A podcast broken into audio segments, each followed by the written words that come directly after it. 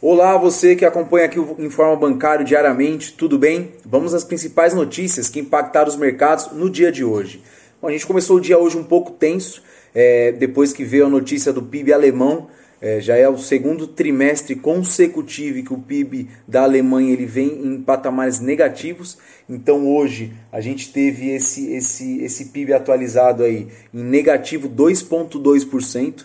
É, na economia europeia, lá na né, União Europeia, que a Alemanha é a maior economia ali do, do, do, núcleo, quando a gente observa aí um PIB negativo por dois trimestres seguidos, já é sinal aí de uma recessão econômica. Então hoje a gente já está oficialmente aí numa vivendo uma recessão aí na Alemanha.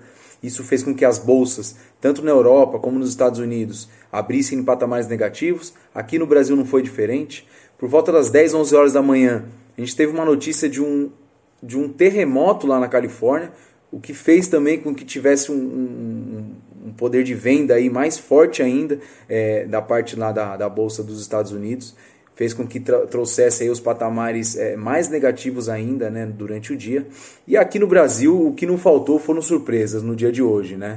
A gente teve logo, é, logo pela manhã, por volta das 9, 9 e meia da manhã, o índice IBCBR. O IBCBR ele é uma prévia do PIB, então é, ele veio aí com uma retração de 5,9% é, nesse primeiro trimestre do ano, realmente mostrando que a recessão ela está vindo e está vindo forte, está vindo com força, realmente é, está vindo bem tensa aí a questão da retração.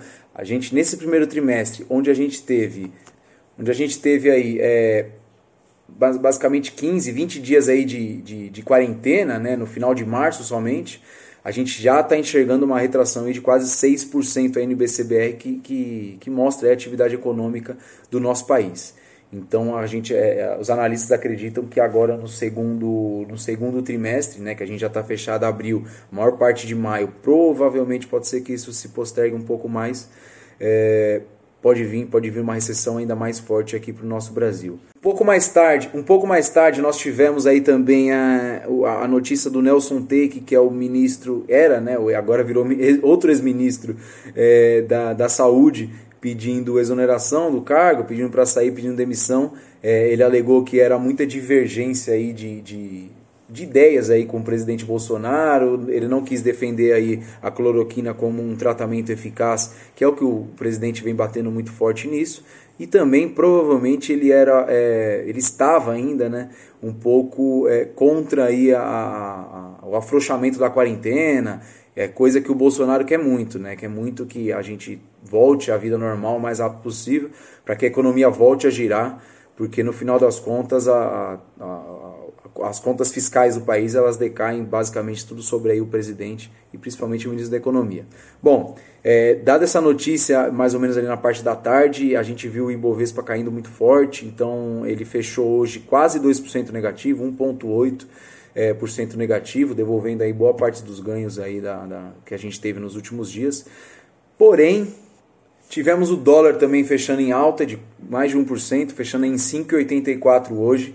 É, a moeda brasileira ela é a que mais se desvaloriza no mundo. Eu acredito que eu já tenha comentado sobre isso em algum outro vídeo. Ela já acumula 45% de desvalorização frente ao dólar de um pacote de cestas, é, de uma cesta aí de moedas emergentes. É, o, a moeda do Brasil, o real, é a que mais se desvaloriza. Então isso realmente é o reflexo de um, de um governo totalmente desestabilizado, totalmente aí é, trazendo muita insegurança aí para os investidores estrangeiros e, claro, a, a, questão da pandemia também açoitando aí não só o Brasil como o mundo.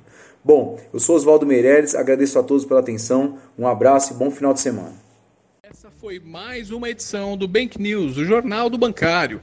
Se esse vídeo e os nossos conteúdos estão fazendo sentido para você e te ajudando, compartilhe com o pessoal da sua agência, ajude a gente a atingir mais pessoas para que consigamos construir um mercado melhor.